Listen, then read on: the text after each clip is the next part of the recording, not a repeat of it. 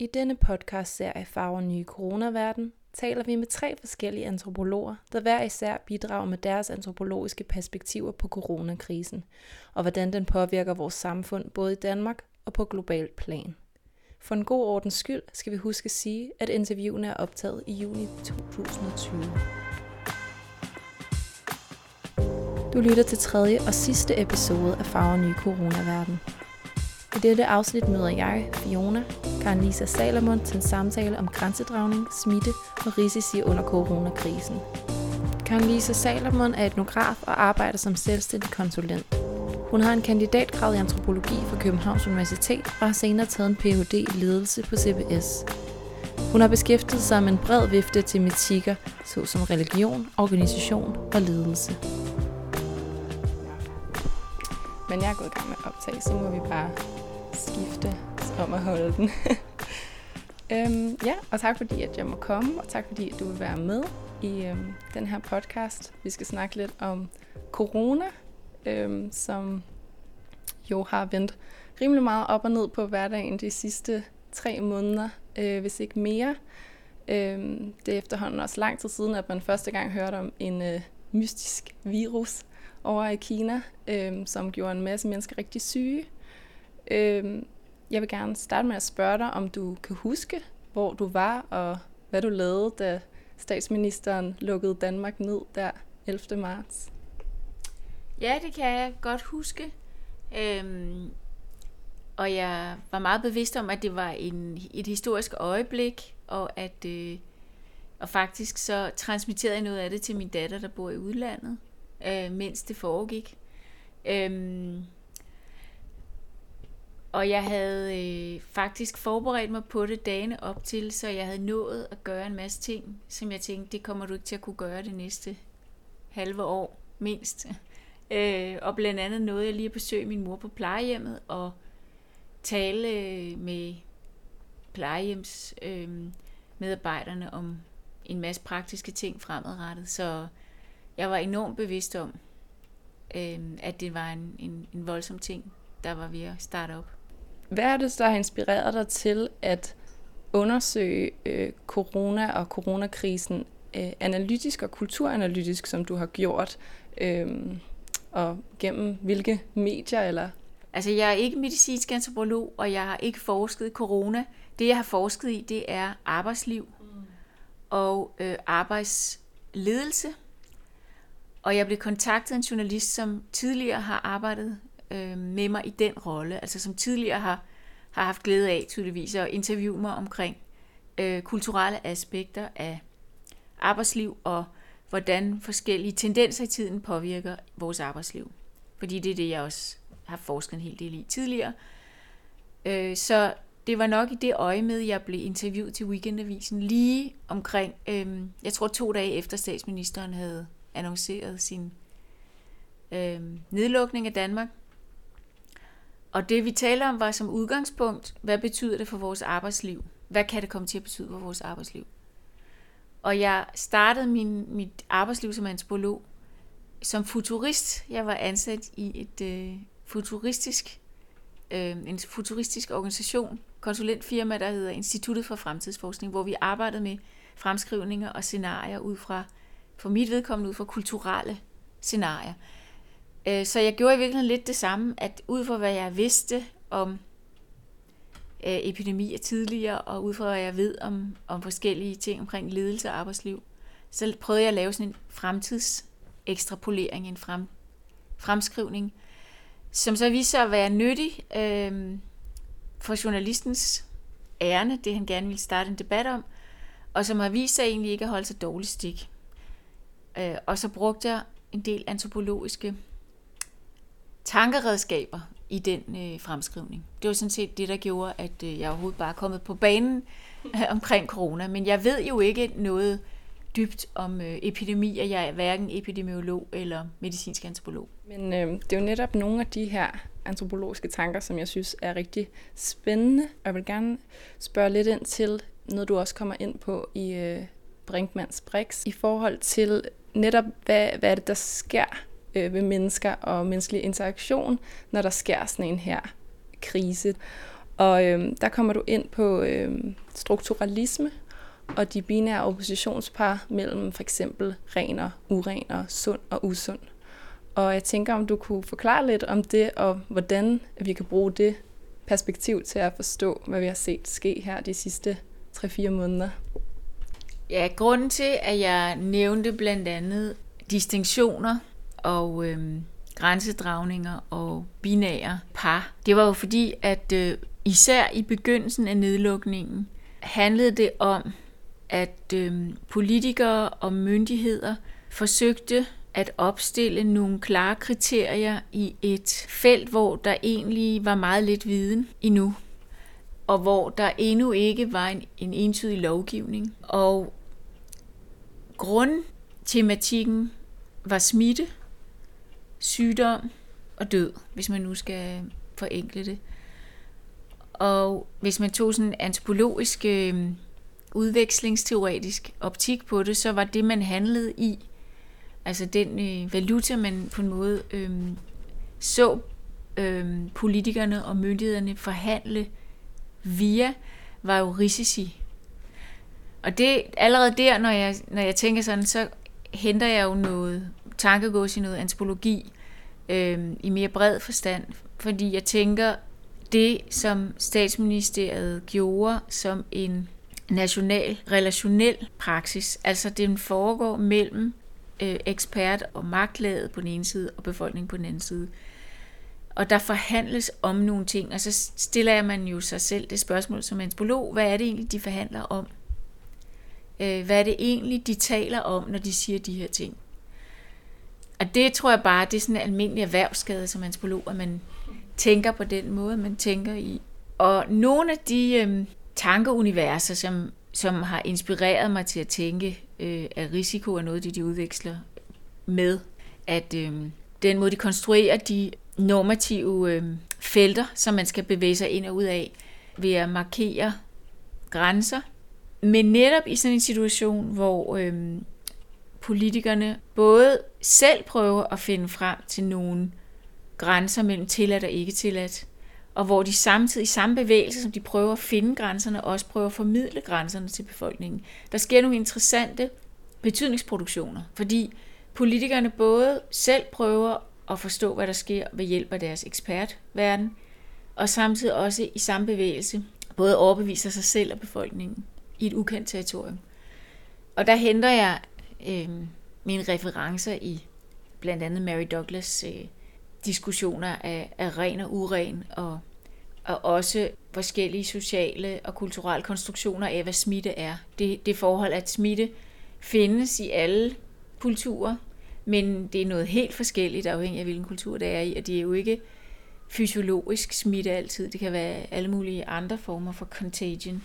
Det ikke kun er vores, den virale smitte, der foregår, men også øh, forskellige former for symbolsk smitte, når man kommer i berøring for eksempel med øh, anderledes risiko.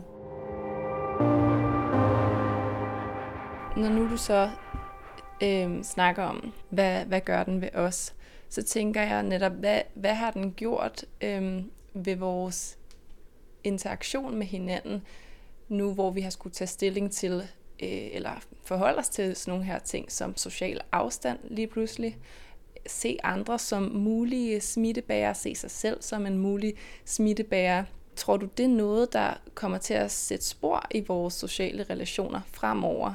Det første, som vi bliver nødt til at forholde os til, det er jo tidsfaktoren. Hvis det her varer i samlet omkring to år eller mere, som jeg tror kommer til at blive tilfældet, uden at jeg er overhovedet ekspert på det medicinske, så mener jeg, at vi alle sammen efterhånden har fået at vide, at, at den langt største del af vores befolkning i den her del af verden har ikke haft virusen. Og det betyder jo, at vi stadigvæk potentielt set kan blive smittet med den. Og der er endnu ikke opfundet nogen øhm, immuniseringsstrategi, som hurtigt kan nå ud til hele verdensbefolkningen. Så længe det er tilfældet, og det, kan, det tager nok flere år, og vil igen også afstedkomme de mest interessante sociale og økonomiske og kulturelle spil om, hvem har adgang til de første mediciner, der kom, altså vacciner og medicin, der kommer.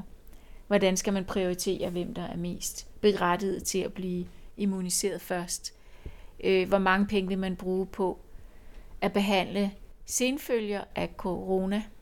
Der kommer, hvis der kommer til at gå de her år, som jeg tror, der kommer til at gå, og efter de par år, kommer det til at gå yderligere tid med, at vi skal forhandle senfølge, økonomi, sundhedsøkonomi, behandlingsgarantier, overlov til dem, som måske aldrig bliver fuldt arbejdsdygtige. Altså, vi, vi ved simpelthen ikke, hvordan den her sygdom virker på sigt for dem, der har den. Og øhm, vi ved ikke engang, vi kan jo som regel regne med, at det, den første generation af vacciner vil have bivirkninger. Øhm, så hvad sker der med alle dem, der får men af vaccinen? Hvis det kommer til at tage år, fem år måske, før vi har fået de her ting på plads, øhm, så får det helt sikkert kulturelt følger.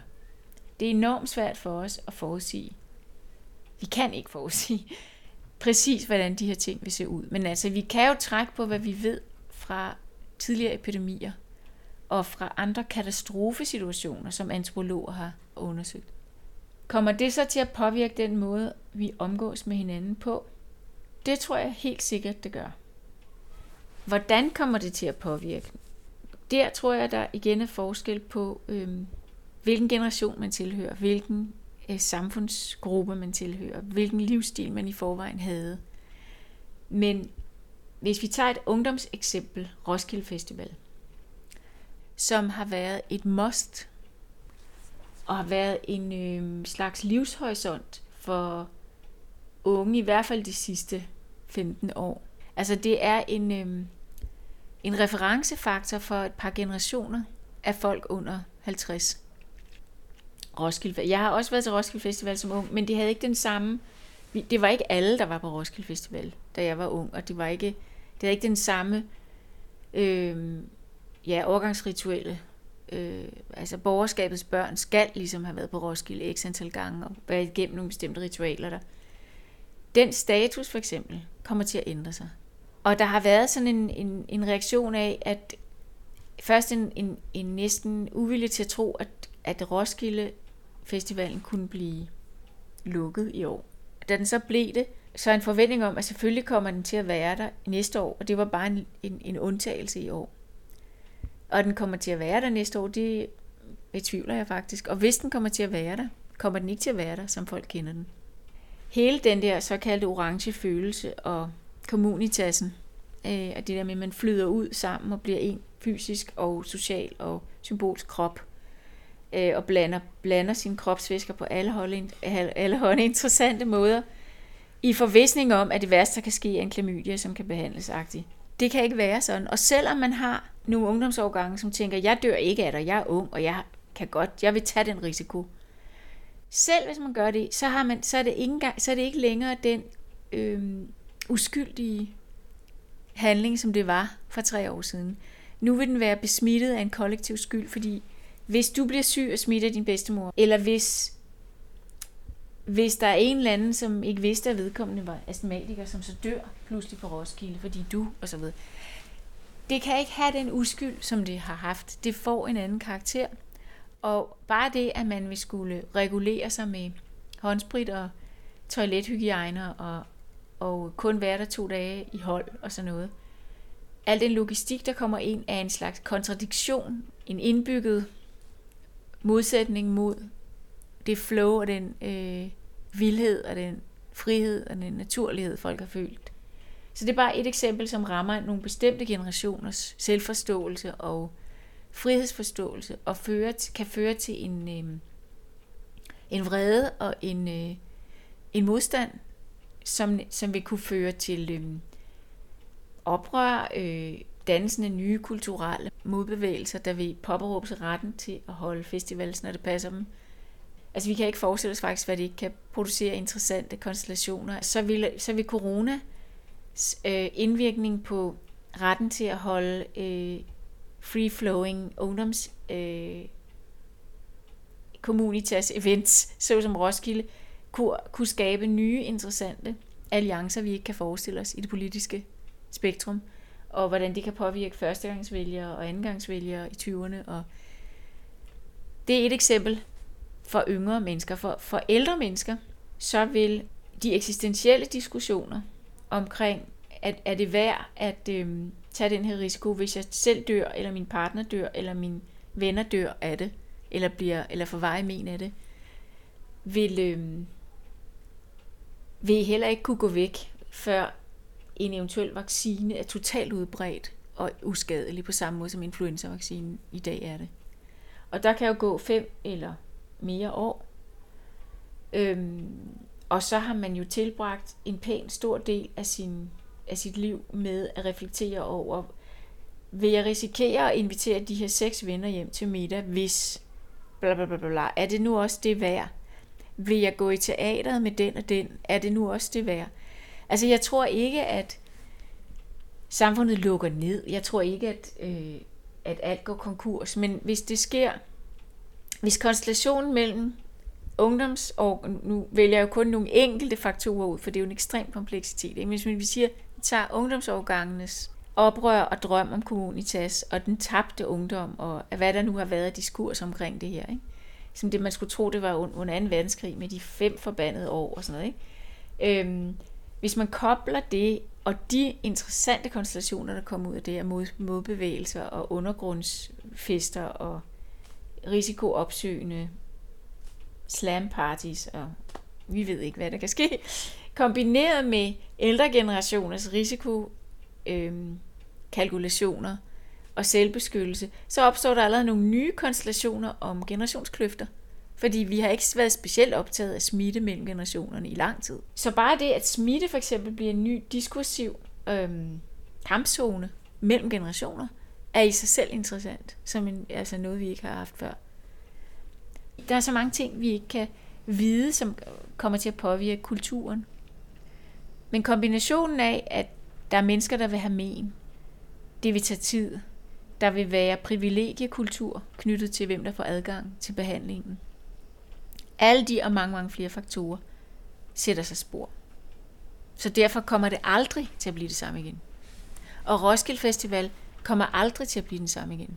Det kan godt være, at den bliver fed, og det kan være, at den opfinder nogle helt nye spændende formater og muligheder. Og jeg tror da også, at altså nu har der været snak om det der med hudsult. Jeg tror da også, der vil være en form for kultursult. Ligesom man så efter øh, den spanske syge og første verdenskrigs øh, elendigheder, hvor det førte til de brølende tyvere og øh, vilde fester og masser af ny musik. Det tror jeg da også kommer til at ske her. Vi kan ikke helt forudsige, hvordan. Eller vi kan ikke forudsige, hvordan, men jeg tror da, det kommer til at ske. Men hvornår kommer det til at ske? Og bliver det i bølger? Og bliver det knyttet til modkultur, eller bliver det knyttet til officiel kultur, eller en kombination? Det kan vi ikke vide. Det er virkelig interessant, det du siger med generationskløften der og forskellene. Dem synes jeg allerede, man ret tydeligt kan se.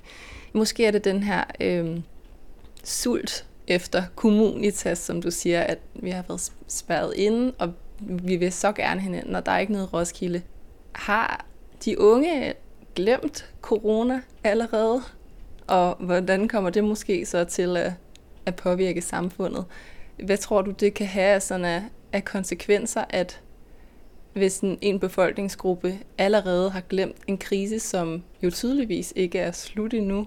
Det er enormt spændende, og jeg tror, der er mange øh, refleksioner, man kan knytte til det. Altså en refleksion, jeg vil knytte til det er, hvorfor har de unge i gåsøjne glemt det?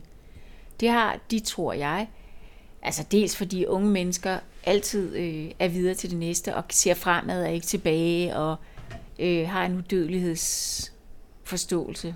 Øh, altså intellektuelt ved godt, man skal dø, men eksistentielt ved man ikke, man skal dø.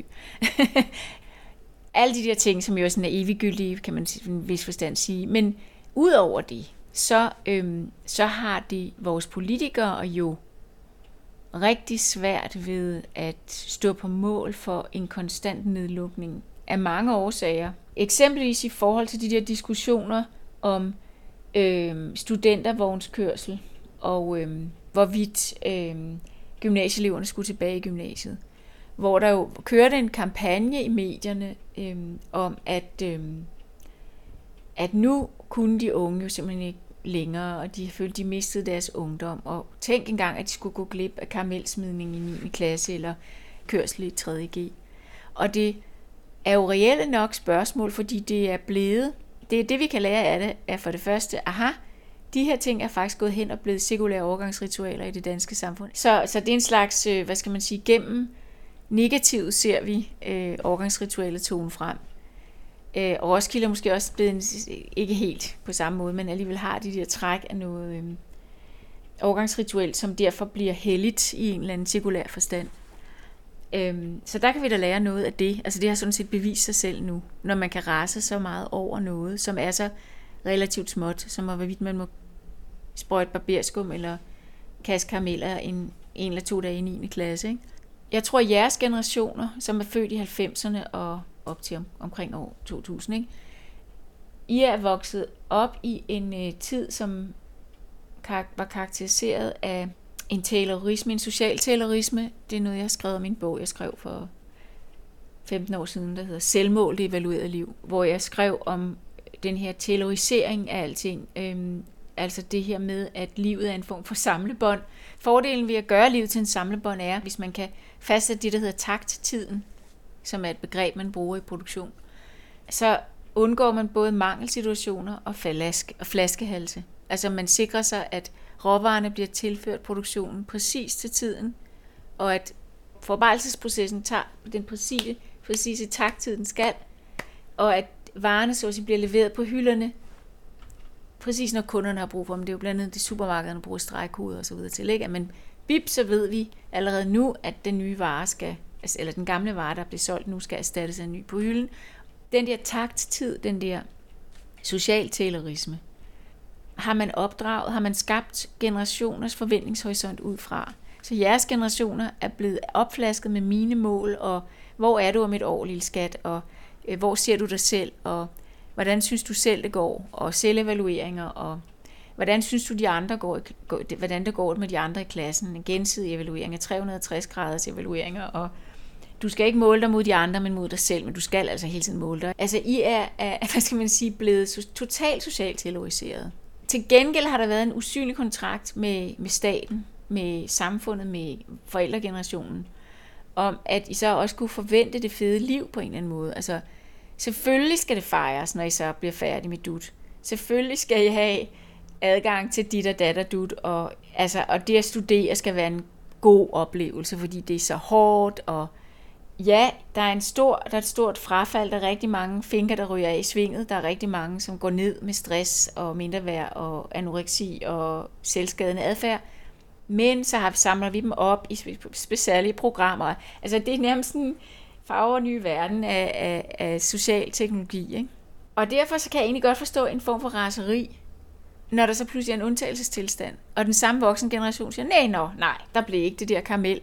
Nej, du kommer ikke til, du kan ikke komme på øh, jorden rundt rejse. Nej, du kan heller ikke få det der nemme job i caféen. Nej, det kan du heller ikke. Og nej, din, dit feltarbejde i Canada, det er ikke engang at det nogensinde bliver til noget skat. Det kan være, at du bliver nødt til at forske i noget rimelig tæt på hjemstavnen. Og altså, at der kan være en, et raseri af en art, fordi der er indgået helt ubevidst, og uden at jeres generation havde det mindste valg, øh, en form for udtalt kontrakt om præstation mod til gengæld det friktionsfrie fede liv, hvor man sidder, altså det kan godt være, at man arbejder benhårdt og fuldstændig efter fremdriftsreformen på samlebåndet hele dagen i sin akkord, både på studiet og på det studiejob, man selvfølgelig har på enormt meget overtid, øhm, og tjener gode penge på, så man også har råd til allerede nu at tænke i pension og lån og investeringer og lejligheder, og skulle man måske også få sig en andel i et sommerhus og jeg ved ikke hvad. Altså sindssygt borgerligt. Men det er jo det, det, der er blevet lagt op til, det skal være, fordi derved bliver man en produktiv samfundsborger. Man får allerede nu at vide, at man må ikke gå på pension, før man er 75, dengang om 1000 år, når man måske stadigvæk lever. Ikke? Men det hele er totalt ingenieret. Om aftenen kan man da heldigvis sætte sig ned på Islands Brygge og drikke ret store mængder alkohol, eller indtage noget rygende stof, så man kan øh, slappe af. Men det der med, at det mindste kan man regne med, at man har ret til at sidde og høre musik sammen med vennerne på Islands Brygge og drikke en kølig rosévin, der ikke endda ikke engang er så billig, og spise noget lækker, lækker, lækker mad ned på Islands Brygge, efter at have knoklet så meget hele dagen. Og så får man at vide, nej, det må du heller ikke der tror jeg, der opstår en form for raseri, og vi kan lave alle mulige interessante analyser, og det analyseapparat, jeg lige brugte nu, det har jeg jo ikke hentet i antropologien, men faktisk i, altså i øh, ingeniørvidenskaben og i, i, i øh, managementteori og kritisk managementteori, ikke? Øhm, organisationsteori og organisationssociologi og sådan noget. Men, men jeg synes øhm, også, man kan lægge et antropologisk objekt, eller blik på det, øh, altså omkring det, nogle affektive og symbolske spil, øh, og hvordan de er knyttet til magtudøvelse, hvordan de er knyttet til øh, arbejdsliv og, øh, og livsverden. Ikke? Så jeg kan godt forstå, øh, at der kan være en, øh, en glemsomhed i gåsøjne hos en bestemt ungdomsgeneration. Men jeg tror egentlig ikke, det er en reel glemsomhed, andet end hvad unge altid gør. Jeg tror, det er et oprør, et ubevidst subliminalt oprør mod et kontraktbrud af en art. Og så tror jeg også, at politikerne selv lægger op til det, fordi de jo, så længe de var helt rene i travet, og at alle politiske partier sagde, vask hænder, luk døren, så gjorde ungdomsgenerationen det jo stort set også. Men det øjeblik, det bliver en øhm, kontesteret felt, en tricksterstørrelse, en øh, grænseoverskridende fluidum, den her risiko, den her sikkerhed, den her er det, er det nu et oprør mod magt? Er det modmagt at tage risici nu? Eller er det bare dumt at det tage risici? Eller er det ligefrem heldemodigt at tage risici? Det bliver pludselig kontesteret. Det bliver pludselig åbent for symbolforhandlinger. Og så er det klart, at, øh, at så vil unge mennesker, som altid er i gang med at producere identitetsformationer og betydningsformationer, selvfølgelig dykke ned i det.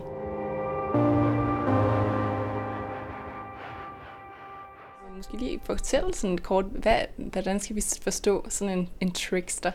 Tricksteren, øh, den der kan gå mellem de klare øh, social, sociale øh, territorier. Øh, så det er, en, det er både en budbringer og en øh, formidler, en øh, oversætter, en tolker, altså orakler, er tit øh, har den der trickster-karakter. Men ved at gå mellem de her forskellige verdener, bryder tricksteren igennem grænser, og ved grænsebruddet kan tricksteren også være med til at underminere det territorium, den går ind på. Så samtidig med, at den bygger broer og formidler, så, så sker der også et, en rystelse, en, en vend på hovedet af det, den så bevæger sig ind på.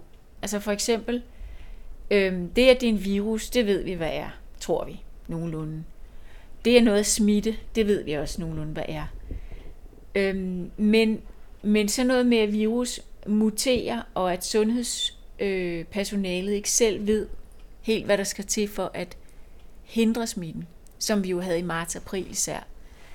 Øhm, selvom vi tænker, det er covid-19, det er en virus, den hører hjemme i den her gruppe af, af smitsomme vira og så ved vi nogenlunde, hvor vi har den. Så ved vi alligevel ikke helt, hvor vi har den. Og det gør så, at den, den hele tiden åbner for Pandoras æske af, af betydningsforskydninger og manipulationer. Øhm, og lige nu, så er der jo den her diskussion om, hvorvidt øhm, de her mærkelige små strands, altså de her små virale ting, med en eller anden særlig viral størrelse, der findes i Jøring, eller øh, smitteveje, man ikke kan forstå, for eksempel mellem mink og mennesker, eller som gør, at der hele tiden igen bliver åbnet for en, en, øh, en, risi, en ny, helt ny risici, helt nye frygtscenarier, øh, helt nye grænseoverskridelser, altså virusens veje, den går på måder, vi ikke helt forstår. Hvad end Trickster er for noget, så er det i hvert fald en grænsegænger, en grænseoverskrider og en, en udefinerlighed, som i det øjeblik, den bliver defineret, så er den ikke længere trickster. Så jeg synes, det er øhm, altså, vigtigt, at vi bruger antropologiske øhm, erkendelser til at holde vores tænkning om coronaen åben, fordi coronaen stadigvæk er åben. Det er farligt, altså også rent strategisk farligt, at tro, man kender fjenden, eller kender Øh, altså det er jo svært at vide, hvad coronaen er, men den er jo en fjende på en vis måde, men den er også os. Når vi er syge af den, så er den jo os. Og på den måde er den, øh, den besætter os ligesom en ånd. Øh, altså der er, der er også meget af vores øh, af ja, ritualteori og religionsantropologi, som vi kan bruge til at forstå, hvordan vi taler om den. Øh, og jeg tror, at hvis øh, at vi kan være med til at berige øh, både øh, forståelsen af den sociale haven og den medicinske haven, men også af dens politiske haven, hvis vi, hvis vi trækker på de tankemåder, vi har med os fra antropologien, og ikke lukker, men åbner for begrebsapparatet. Til sidst så tænker jeg på, om du personligt er blevet overrasket over noget, eller øhm, ja, om der er noget, der har særligt rørt dig? Øhm, jeg er faktisk jeg blev overrasket over, at, øh, at der var den ledelses... Øh, det ledelsesmod til stede hos regeringen i Danmark. Øhm, for jeg havde måske nok forventet noget mere af den svenske model. På grund af den netop den danske holdning til regulering og individualisme og øh, frihed. Øhm, og umiddelbart har jeg betragtet det som positivt. Det er klart, at det, altså al form for stærk ledelse bærer kimen til totalitarisme i sig. Så igen, man skal være skeptisk, og man skal være parat til kritik, og man skal være man skal lære af det. Og, men, men jeg synes, det var, jeg synes, det er spændende, at man kunne gøre det. Og det skete. Øhm, og så har jeg også været øhm, øh, ikke, ja, altså overrasket over, at, at der faktisk er, findes et, øh, et så velfungerende logistisk system i samfundet, som gør det muligt for så mange institutioner, skoler, øh, hospitaler øh, og det offentlige rum, at faktisk at lave sådan en censusstruktur øh, med 10. Altså det er jo sjovt det der med, at der må være 10 her og 10 der, og øh, at det er jo sådan noget, man har haft i romerske herredelinger, og man har det i Bibelen, øhm, at der skal være 10 mænd til stede, for man kan bede og sådan noget. Men altså, den der... Øhm, øhm, øh, det blev også sagt, at jeg kan ikke huske, om det så var om det var en fra Sundhedsstyrelsen, hvem det var, der sagde det der. Ja, det var vist, det var vist politi, politichefen, der sagde, at 10 er jo ikke et magisk tal. Det er jo ikke sådan, at hvis man sidder ni mennesker tæt sammen, altså smitter det ikke, og hvis man så pludselig sidder 12 mennesker tæt sammen, så smitter det. Men der er, altså, der, der er sket nogle interessante produktioner af, af nye øh, øh, sociale organiseringsformer, som jeg synes er spændende. Og som igen også tydeliggør nogle gamle, allerede eksisterende forståelser, for eksempel det her med, altså folks forestilling om smitte bliver jo tydelig, når de tror, de kan sidde ni mennesker tæt sammen, og det ikke smitter. Altså det siger jo også noget om danskerne, som måske mindre rationelle, end vi troede. øhm, men også det her med, at man kan lave øh, afkridninger på Islands Brygge, som jeg bor tæt på, øh, hvor man kan se, øh, at man må sidde 10 mennesker inden for den her firkant, og så gør folk det stort set. Altså, at der er den logistiske beredskab, både for dem, for de myndigheder, der iværksætter, og det her med, at p-vagter kunne blive kontrollanter af, om folk gik i den samme retning rundt om søerne. Hvem havde troet det muligt, at sådan noget ville forekomme to måneder før? Det har, det har jeg synes har været både spændende, at, øhm, at folk øh, var villige til at gøre det, og det viser jo, at danskerne ikke er, altså danskerne er et meget disciplineret folkefærd, men det tror jeg mange folkefærd er, hvis, hvis vi bliver overbevist om, at det er vigtigt. Og der har der så været nogle bestemte ledelseskonstellationer på nogle tidspunkter i forløbet, som har formået at overbevise folk om, at det var vigtigt. Og så kan vi jo lære af, hvad er det, der overbeviser folk, og hvad er det, der gør folk mister troen på noget vigtigt. Så vi kan lære rigtig meget om ledelse, vi kan lære rigtig meget om offentlig ledelse, vi kan lære meget om logistik, og vi kan lære meget om folks forståelser af kollektiv beskeder Altså den her med, hvis vi er ni, der sidder oveni, der sidder i lag, så smitter det jo nok ikke. Men hvis vi er 11, så smitter det. Øhm, eller handler det bare om, hvis vi sidder ni, så kan de ikke komme efter os. Hvis vi sidder 11, kan de komme efter os. Hvad er det egentlig for nogle logikker, der bevæger folk? Det synes jeg da også er spændende antropologisk. Mm. Så det har der, det har der synes var anledning til øh, forundring og interesse. Men der er ikke, altså selve det, at det er en stor epidemi, øh, som kommer til at berøre os rigtig meget, det har ikke undret mig. Det havde jeg sådan set ventet øh, lige snart jeg hørte, vi hørte om, at hvordan det bredte sig. Og øh, jeg har jo læst meget om kolera og pest og kolera og, og, og øh, altså fortidens og nutidens epidemier, så det undrer mig ikke på den måde. Men det er spændende at se, hvordan det samspiller med vores mega tailoriserede og effektive samfund. Tusind tak, Karen Lisa, fordi at du vil være med, og mega spændende øh, at høre dine perspektiver og synspunkter.